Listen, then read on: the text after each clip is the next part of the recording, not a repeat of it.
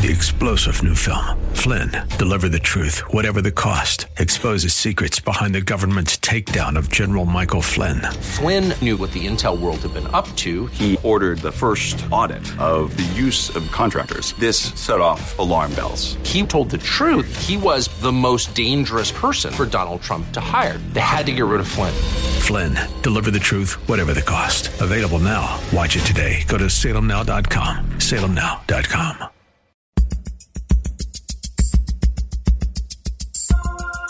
It's Lifeline with Craig Roberts. He's the host of Northern California's longest running conservative talk show. He's a man with a message, a conservative with compassion. He's Lifeline's own Craig Roberts. And a very pleasant good afternoon to you. Welcome. Great to have you with us for another Tuesday edition of Lifeline for this 10th day of March. Just, uh, what, five days shy of the Ides of March, as it were. Hope you're having a great week so far, in spite of all the gloom and doom out there. Boy, I don't know whether it's just bad weather, bad markets, or concern over the coronavirus, all that put together, but um, folks seem to be a little bit anxious these days, and uh, no doubt a lot of this justified. News today the number of confirmed cases of COVID 19 in the U.S. is now topping 800 cases. It seemed just a couple of weeks ago we were told it was 15 going to zero. 28 deaths so far linked to the outbreak. The number of confirmed cases worldwide, more than 118,000, and you can certainly bet likely the numbers out of China are far more significant than what uh, communist authorities are reporting. As a result, we see more and more clampdowns on large gatherings. Santa Clara County just announced yesterday, 1,000, that's the cap. No event, no sports event, no meeting of any sort of over 1,000 people allowed within the Santa Clara County limits until the end of March. That's going to affect the earthquake games, sharks, concerts, the whole bit. And certainly one of the big areas to take uh, a major hit in the coronavirus has been Wall Street. Today, though, a little bit better news. Stocks finishing up after reports the White House and Democrats are discussing a stimulus package to help the economy due to the impact of corona 19. It led to major stock indexes being up about 4.5%. The Dow Jones Industrial Average closing the day up 1,167 points to win the day at 2518. Of course, we've got nearly 4,500 points to go to back to where we were just a scant three weeks ago. The S&P gaining 135 to close at 2882. The Nasdaq adding 393 points to finish off the day at 8344. So much news out there, and I think a lot of us kind of stuck on the gloom and doom aspect, as I suggested a moment ago. So let's change things up, shall we? There is other news worth discussing. And uh, to be sure, as we've heard from uh, everyone from the president to authorities at the CDC and, and on down the list, that while this is a problem and a significant one right now, this will not go on forever. And as Scripture tells us, joy will come in the morning. We don't know when daybreak is coming, but eventually it will come. And as it gets behind us, day to day life continues on. And part of that day to day life is, of course, watch what's going on in Washington, D.C. We are in the middle, of course, of an election year. And um, we know that there's a lot of grandstanding and uh, positioning, jockeying for position, certainly by um, members of Congress, everybody that's got a stake in the election. I, what are the stories that crossed our desk in the last several days that's gotten a little bit of attention, but I think bears going deeper, involves Chuck Schumer. And um, a rally that he participated in, I think just outside the steps of the uh, Supreme Court, if I'm not mistaken. And uh, this is in relationship to the ongoing mantra of abortion. And as you know, the Supreme Court been hearing the Louisiana case concerning abortion laws or restrictions there. And uh, Chuck Schumer got up and had a few choice words specifically directed at members of the High Court. Give a listen. I want to tell you, Gorsuch, I want to tell you, Kavanaugh, you have released the whirlwind and you will pay the price. You won't know what hit you if you go forward with these awful decisions. And of course, he goes on and on from there. Wow. You won't know what hits you. You will pay the price. Is it so, though? For some insights, we're going to turn to our resident constitutional expert. He, of course, is a best selling author and host of the nationally syndicated Bob Zadek Show, heard locally here in the San Francisco Bay Area each Sunday morning at 8 a.m. at 8:60 a.m. KTRB The Answer. And um, his latest book, by the way, is called Secret Sauce The Founder's Original Recipe for Limited American Democracy. Maybe Bob can tell us about that a little bit later on in the program tonight. Meanwhile, Bob Zadek, as always, great to have you on the program. Craig, thanks for having me again. I appreciate the opportunity.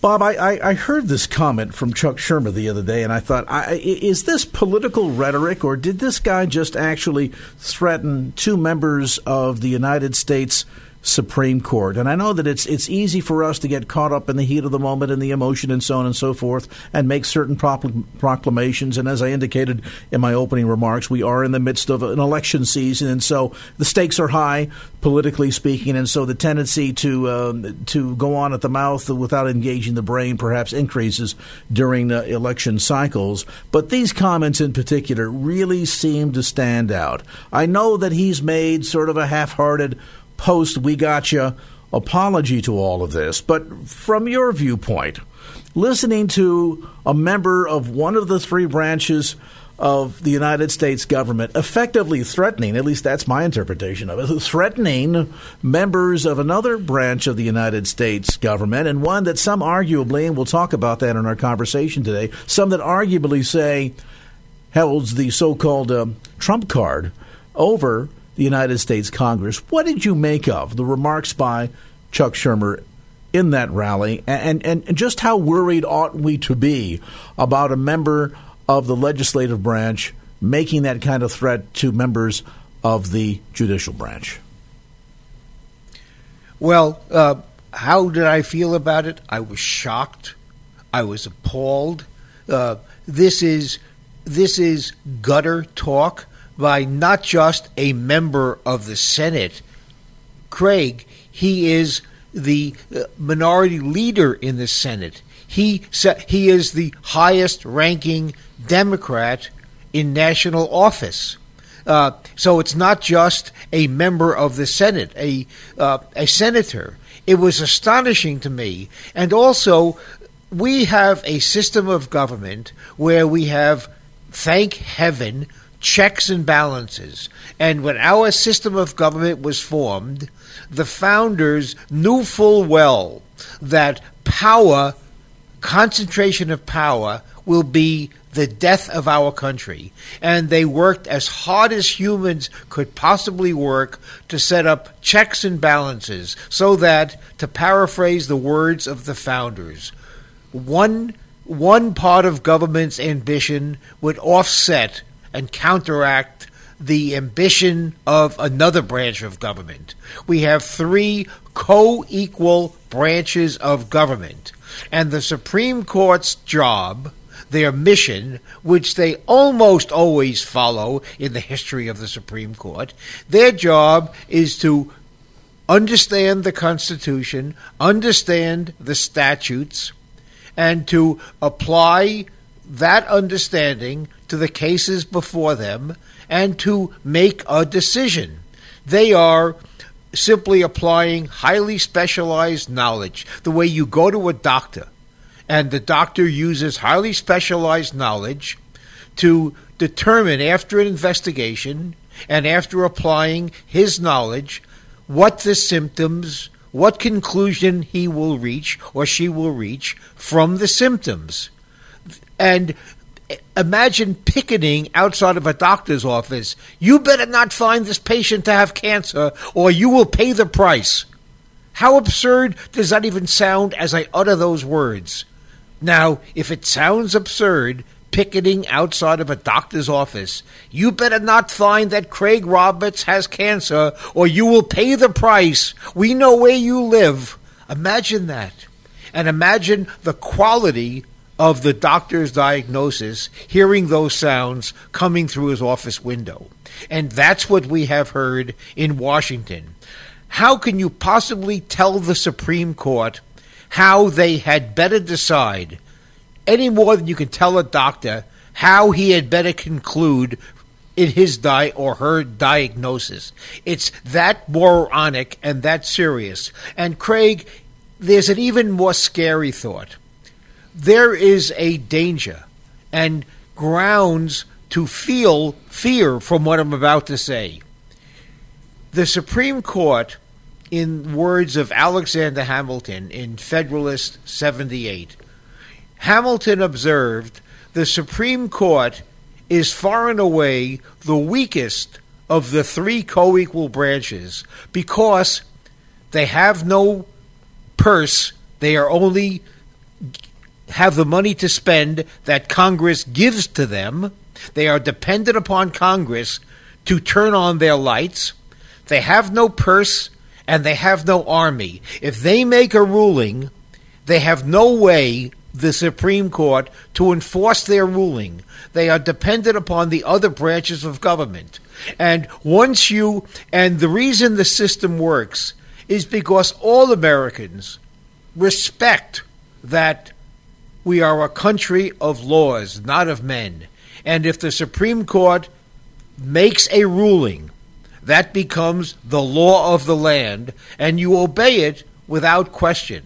And the hypothetical is presented, Craig, just to show you how we take the Supreme Court for granted. It's, it's kind of easy to imagine that the Supreme Court finds that another branch of government, let's say the president, that the president must be compelled to do something to produce documents before Congress. The Supreme Court rules nine to nothing, and the president, sitting in the White House, says, Yes, I know what the Supreme Court ruled, but they're wrong. And I've been advised by White House counsel that they're wrong, and I have no duty to obey, and I'm not going to obey.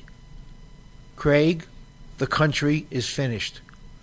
Once somebody says, I don't care what the Supreme Court says, they're wrong and I'm not going to follow it. We're done as a country. And therefore, the country must have complete respect for the decisions of the court and for the process by which they reach their rulings, or else we're finished. And Schumer shows in his statement shows no respect for the process of the Supreme Court. To him to say, you better decide a case a certain way, that's akin to jury tampering. That's just the same thing, except the Supreme Court is not a jury. It's it's a quasi. It's both judge and jury, except it's deciding matters of law, not of fact. It's that important and that scary to me the way Schumer has behaved. And you know, some of the language here, Bob, to put this in perspective. I mean, as I uh, annotated in my opening remarks, the, the, the notion that we're here in an election cycle, it's easy to say you're going to pay the price, and I think most people, most thinking people, if you heard that remark directed to a seated member of Congress or any other elected official, would say, "Oh yes, at the ballot box, you're going to pay the price." You won't know what hit you, meaning we're going to vote you out of office. But it is not just who made the remark that is very troubling about this, but to whom the remark was made. Now, to be sure, we understand that there's a long history of sort of an acrimonious relationship between the three branches. Congress passes a bill, the president doesn't like it, he vetoes it. Or the president signs a bill into law, SCOTUS gets their hands on it and said, nope, sorry, we're not going to let this thing stand because it violates the United States Constitution. There's always been this sort of give and take. Sometimes we get along, other times we don't. We know that there's certainly been pressure between the branches. Um, note, for example, what happened with the attempt at the court packing done by uh, President FDR back in 1937 38 because Congress was knocking down a lot of his alphabet soup uh, programs and proposals out there. Uh, but at the end of the day, and you touched on this a moment ago. At the end of the day, while there may be times that we demonstrate between the three branches a bit of an acrimonious relationship, at the end of the day, if there is not ultimately respect shown for the authority of that branch, you're right. That is a slippery slope down which this country can slide quite quickly into chaos. Craig, one I'll, I'll just comment on one word in your last uh, series of comments. You said there is acrimony between the various uh, branches of government. I wouldn't use the word acrimony. There is tension. They are sometimes unhappy with each other's work, but that's baked into the system. That had better happen. We want one system telling another system, you cannot do this. We want Congress saying, we will not allow the executive branch to spend any money on this particular program. One example, Craig, just one. Uh, the we have marijuana laws and drug laws in this country that nobody likes very much. Nobody likes, majority don't like pro outright prohibition on controlled substances. They prefer to be left to the states. Well, we had a very aggressive Jeff Sessions, and uh, before Jeff Sessions, we had other uh, attorney general, attorneys general, who were aggressively enforcing federal marijuana laws, even in states where it was legal. And Congress, which doesn't have the spine to repeal federal marijuana prohibition, even though most of the people want it, they just don't have the spine. But what they did have is they said, hold it, executive branch. We don't want you enforcing our statutes. So Congress passes budgetary bills that says in the budget we're giving to the Justice Department, we forbid even one penny to be used in marijuana enforcement in states where it's legal. So there is one branch denying another branch the money to do what they're allowed to do under law. So there's always this tension going on between the branches. It's supposed to be. And the result of one branch serving as a check on the other is usually better government. So I want there to be tension between the branches. We don't live in a in a kingdom where the king controls everything. And remember, our country is the first country on the planet to create this essential device called an independent judiciary. We got our system of government basically from the British. In the British, the judiciary branch is under the control of the crown. Not so much anymore, but it was in our founding era. And so we invented something new an independent judiciary, never before seen on earth. And darn it, it worked. And statements like Schumer made challenge that independence. He is saying to the judiciary, you better not be independent. I'm in charge here. He's attacking one of the core, core fundamental concepts that support our government. Now, Bob, let me interrupt for a moment because, for, for the sake of good radio, I want to come to the other side of this equation and um, play a little bit of devil's advocate because, as much as, and I've characterized it as such in my opening remarks, that what Schumer said seems to be an outright threat to at least two members of the United States Supreme Court. You won't know what hits you, you'll pay the price. However, However, there is some weight potentially behind those words, and legitimately so, for something that has not been done by the United States Congress since 1804.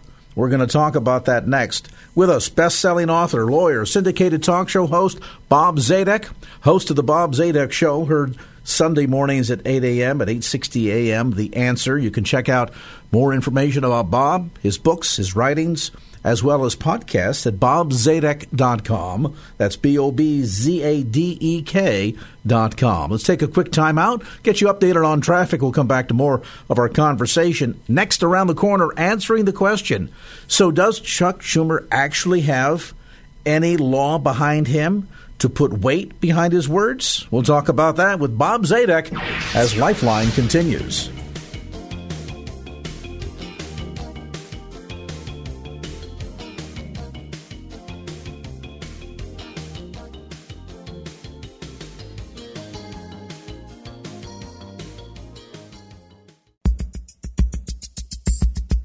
And now back to Lifeline with Craig Roberts. Welcome back to the conversation. Now, while many are saying, did the ranking member of the minority party, majority party in the Senate just just threaten members of the United States Supreme Court? Some are asking if he did.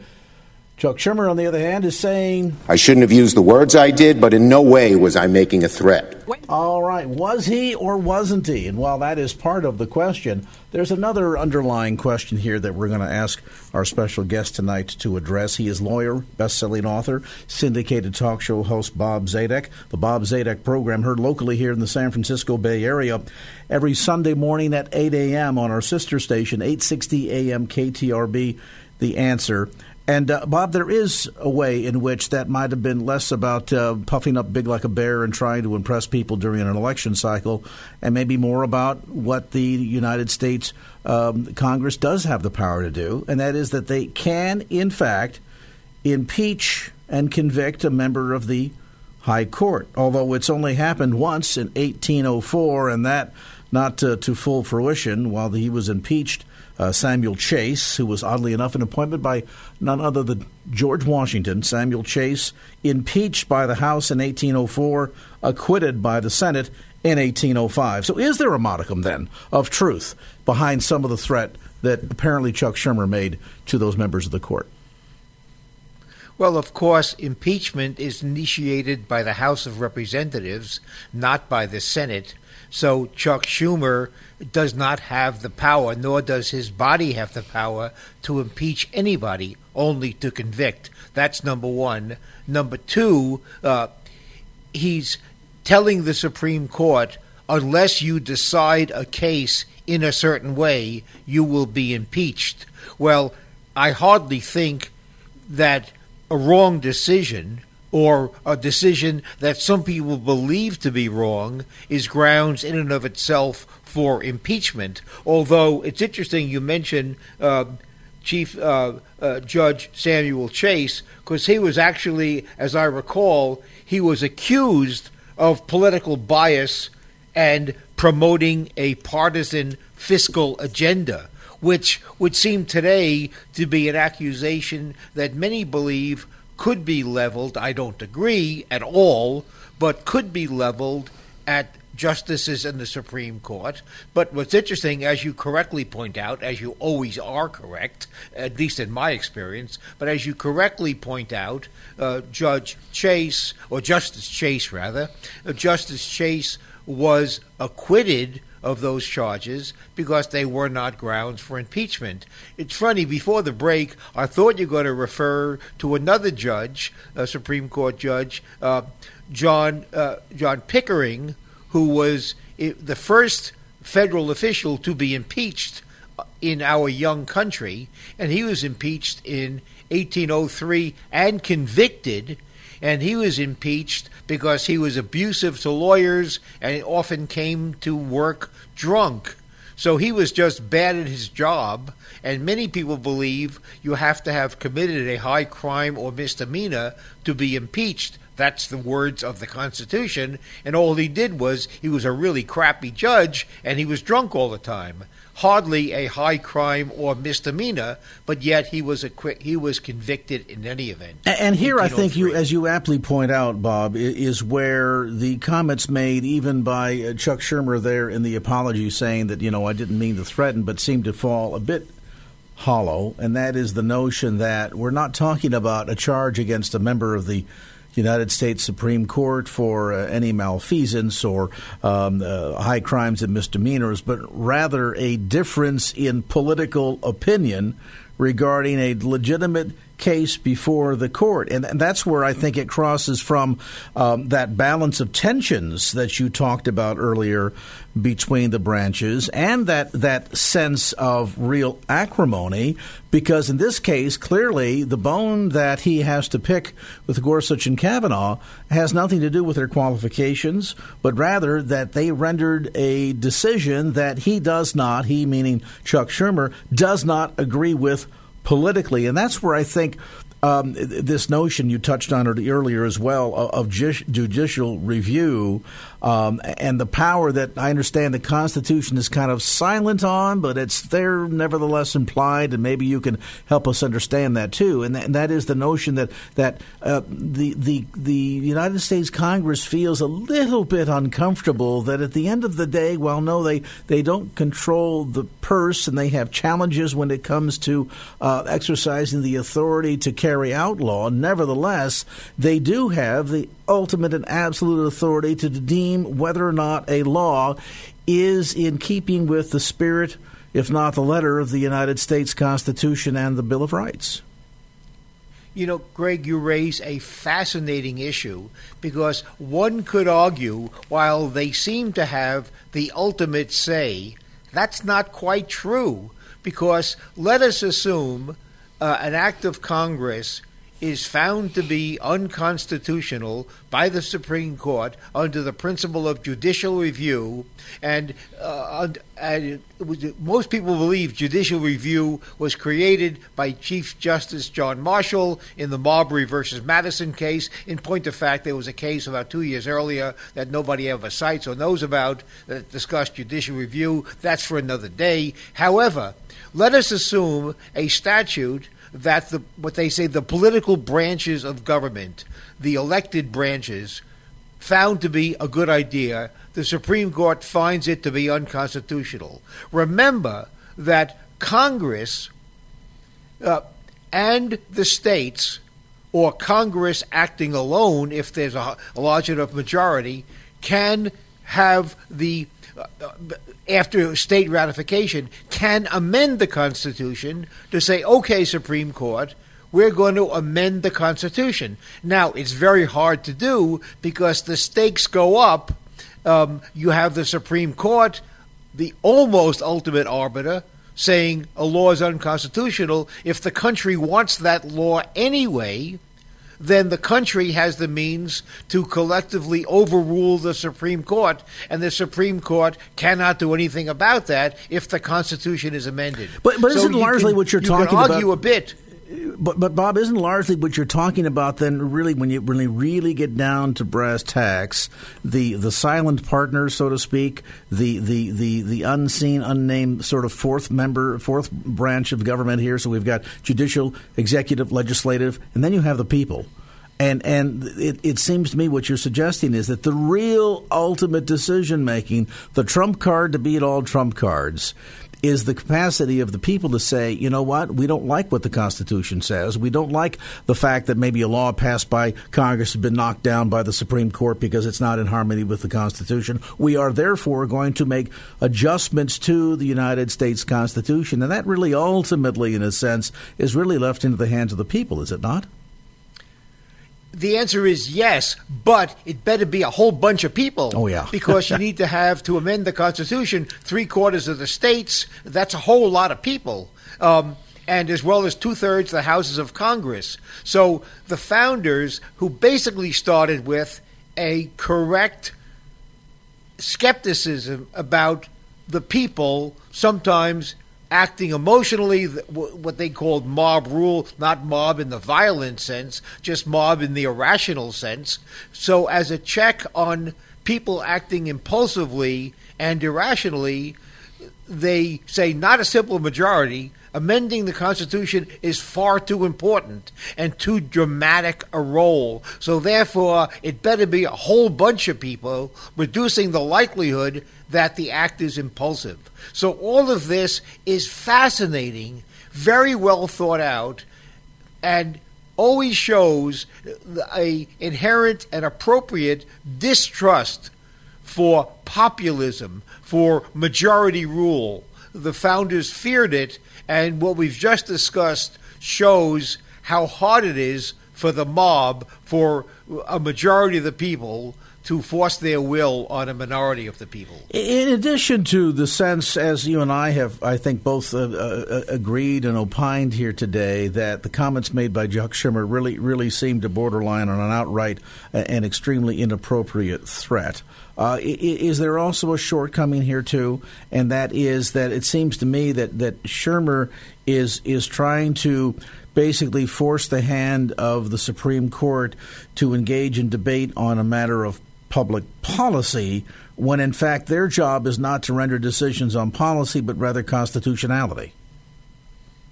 The, you're exactly right. And I've actually found that to be one of the most interesting areas of thought and of study is the effect to which the Supreme Court acts politically, even though they're supposed to, in the words of Chief Justice Roberts, just be an umpire calling balls and strikes.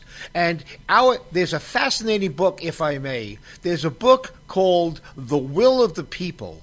I commend it to our listeners. No, I didn't write it. The Will of the People, which talks about throughout history, it traces in a scholarly but very readable fashion how much has the Supreme Court made decisions based upon what's, quote, good for the country. Not what the law is, but what's good for the country, or what the country is or is not ready for. It is a fascinating study. And just to give you examples, many people believe Brown versus Board of Education, a decision that nobody really quarrels with, but many people will say as a study in the law, it may not have been correctly decided. It was the right decision in terms of the health of the country.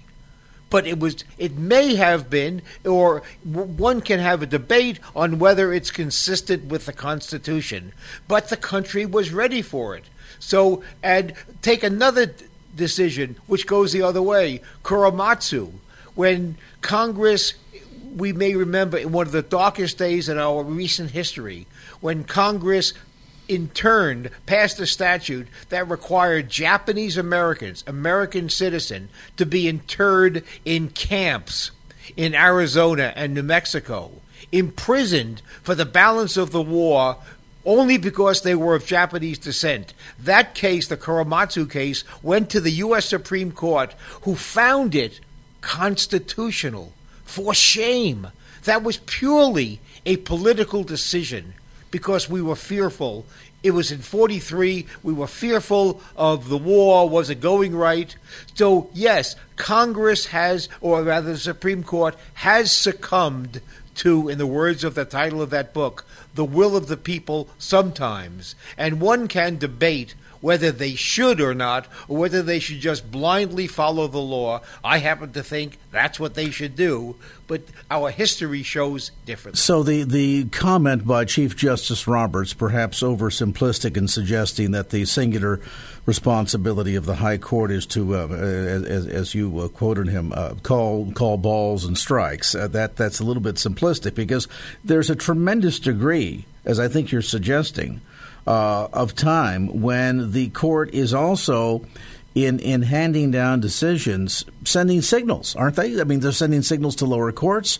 They're sending signals, perhaps, to Congress as well, in terms of what's coming to them and um, how the United States Supreme Court not only finds things in harmony or out of harmony with the Constitution, and perhaps to a lesser degree in harmony or out of harmony with the spirit of the times. Brown v. Board of Education in 1954 uh, being a classical example of that. Roe versus Wade.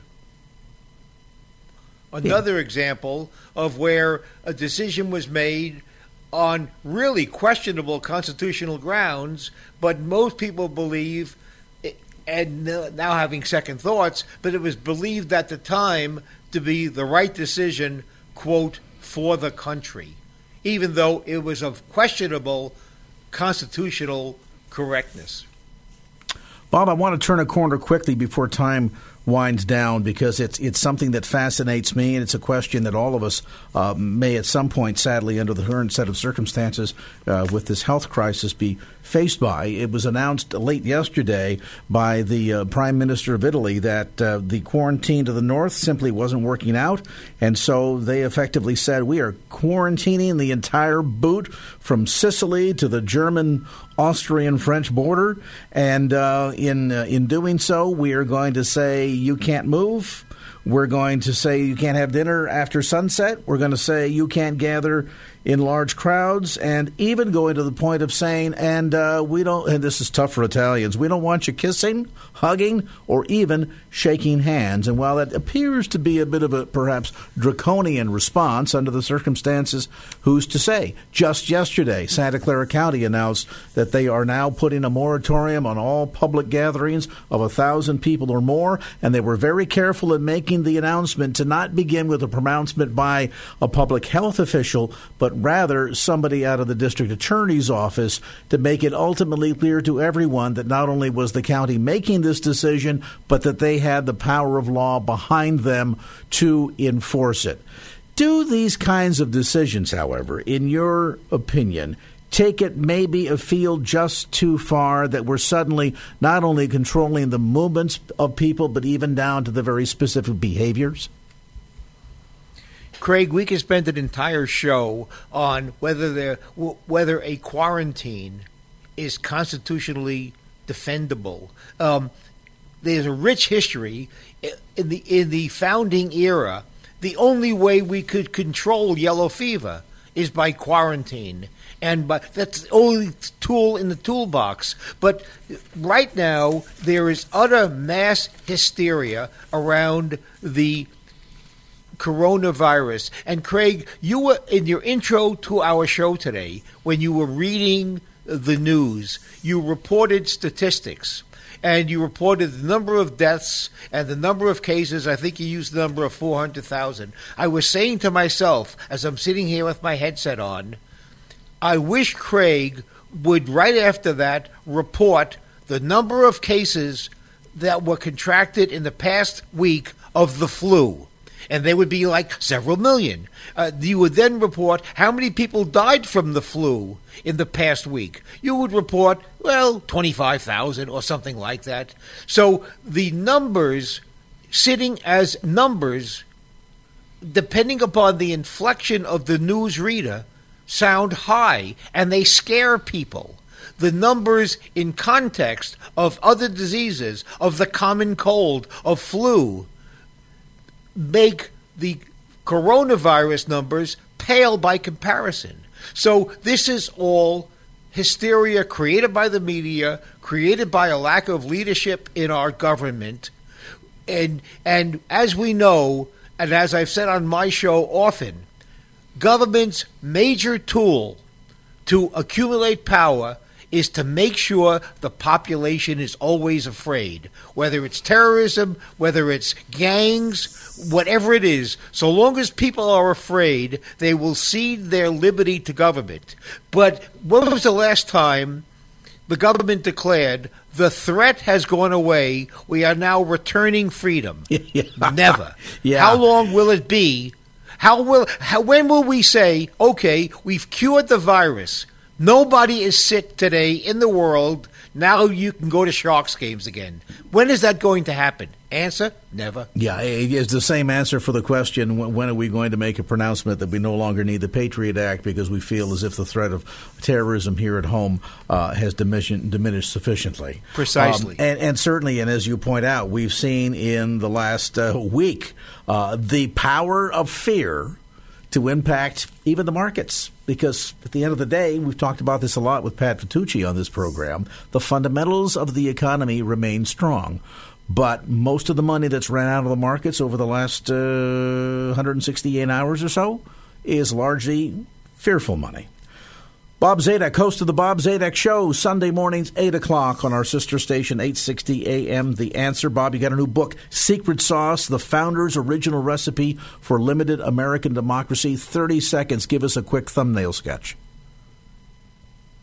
Have, we have, in the past hundred years, we have seen uh, an overdose of democracy. The founders knew too much democracy would bring the country down. And we have been increasing the level of democracy, that is, popular vote as opposed to representative government, in the excesses, starting with the direct election of senators. And each time we have empowered the people more, the country is worse off than before. And if if it sounds like a strange concept, read the book it's one night's reading, and you will be a believer. I promise you. Check it out online, bobzadek.com. Secret Sauce, the founder's original recipe for limited American democracy. The Bob Zadek Show, Sunday mornings, 8 a.m. on 860 a.m. KTRB. The Answer, our sister station. Bob's information available again online at bobzadek.com. That's B O B Z A D E K.com. Always, Bob, we appreciate the time and the insights. 550 on the clock. We're a bit late, so let's get you caught up on traffic right now. Maybe you're stuck in traffic. You're late too. Let's find out why.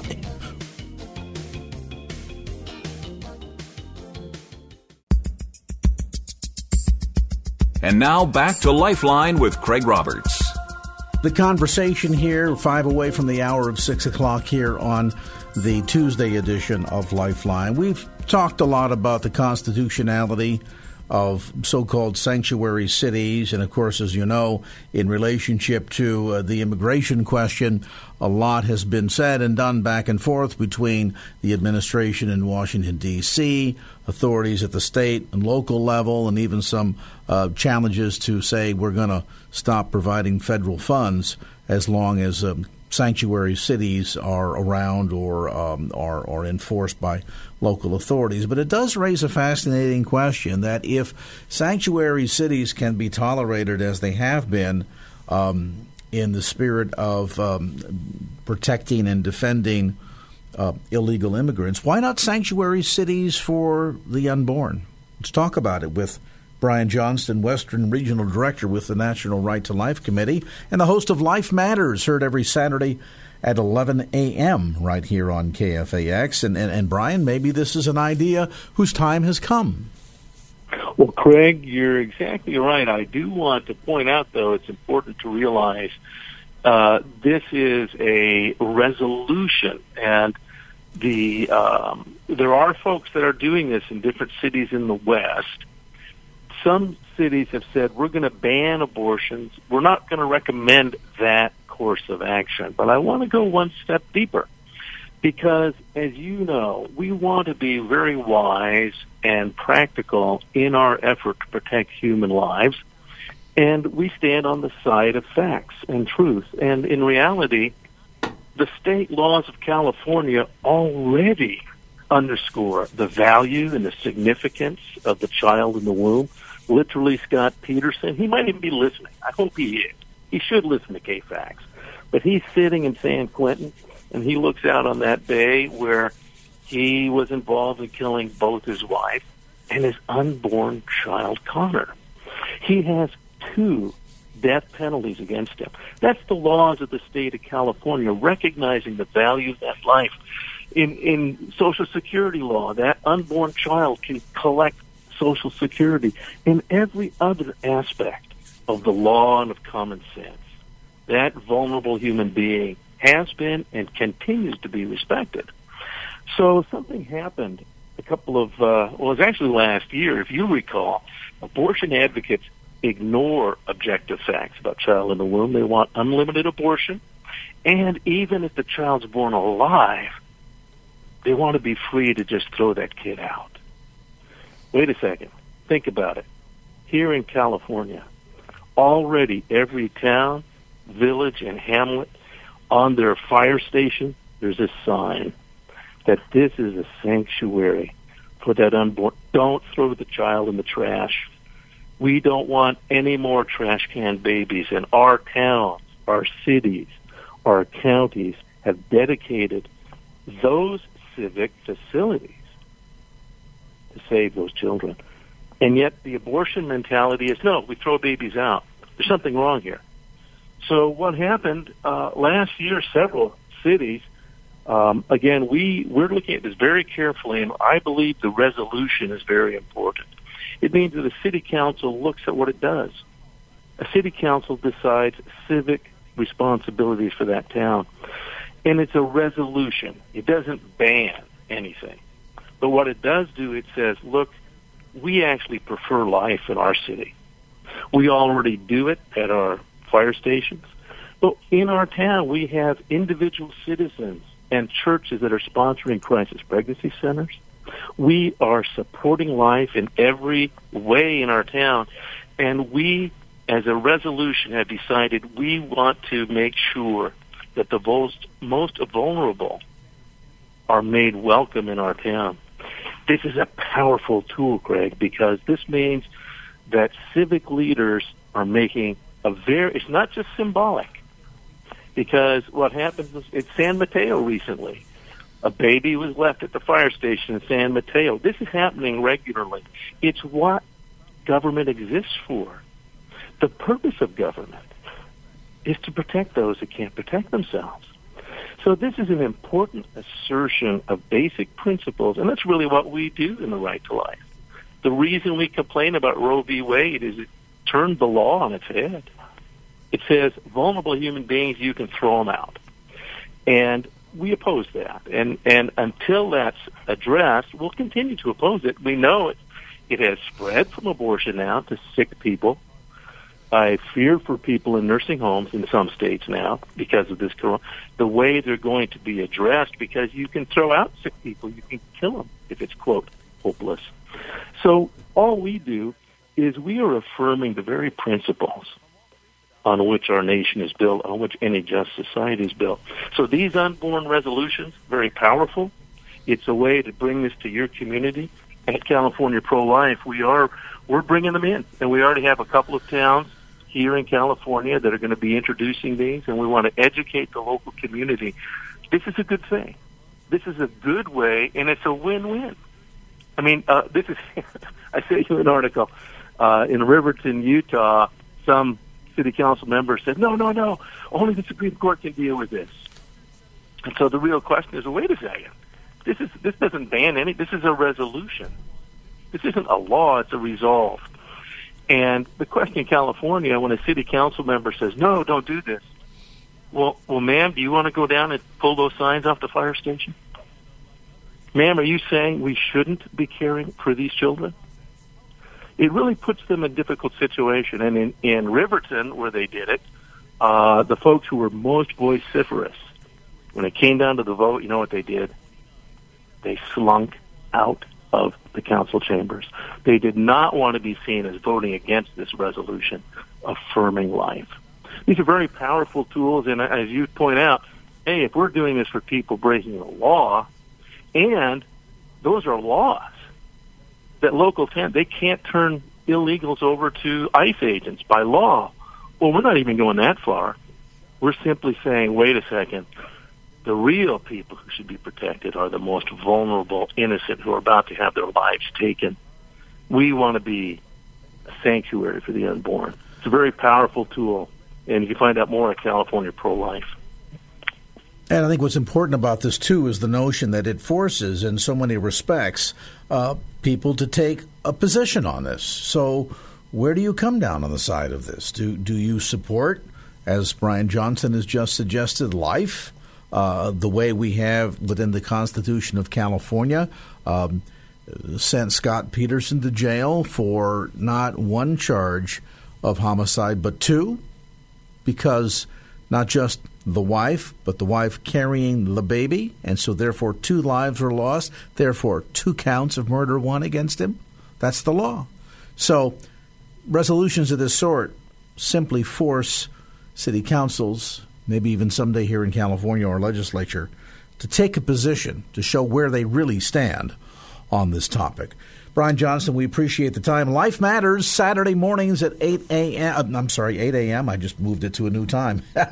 11 a.m. Saturday mornings at 11 a.m. right here on KFAX. Brian has a chance to go deep into these issues, educate you of the news of the day uh, as it relates uniquely to uh, pro life concerns, and um, takes you there every Saturday morning at 11 a.m. Life Matters with Brian Johnston. Western Regional Director of the National Right to Life Committee. More information available online at californiaprolife.org. That's californiaprolife.org. Time for an update on traffic. 6.05 on the clock. Here's the latest.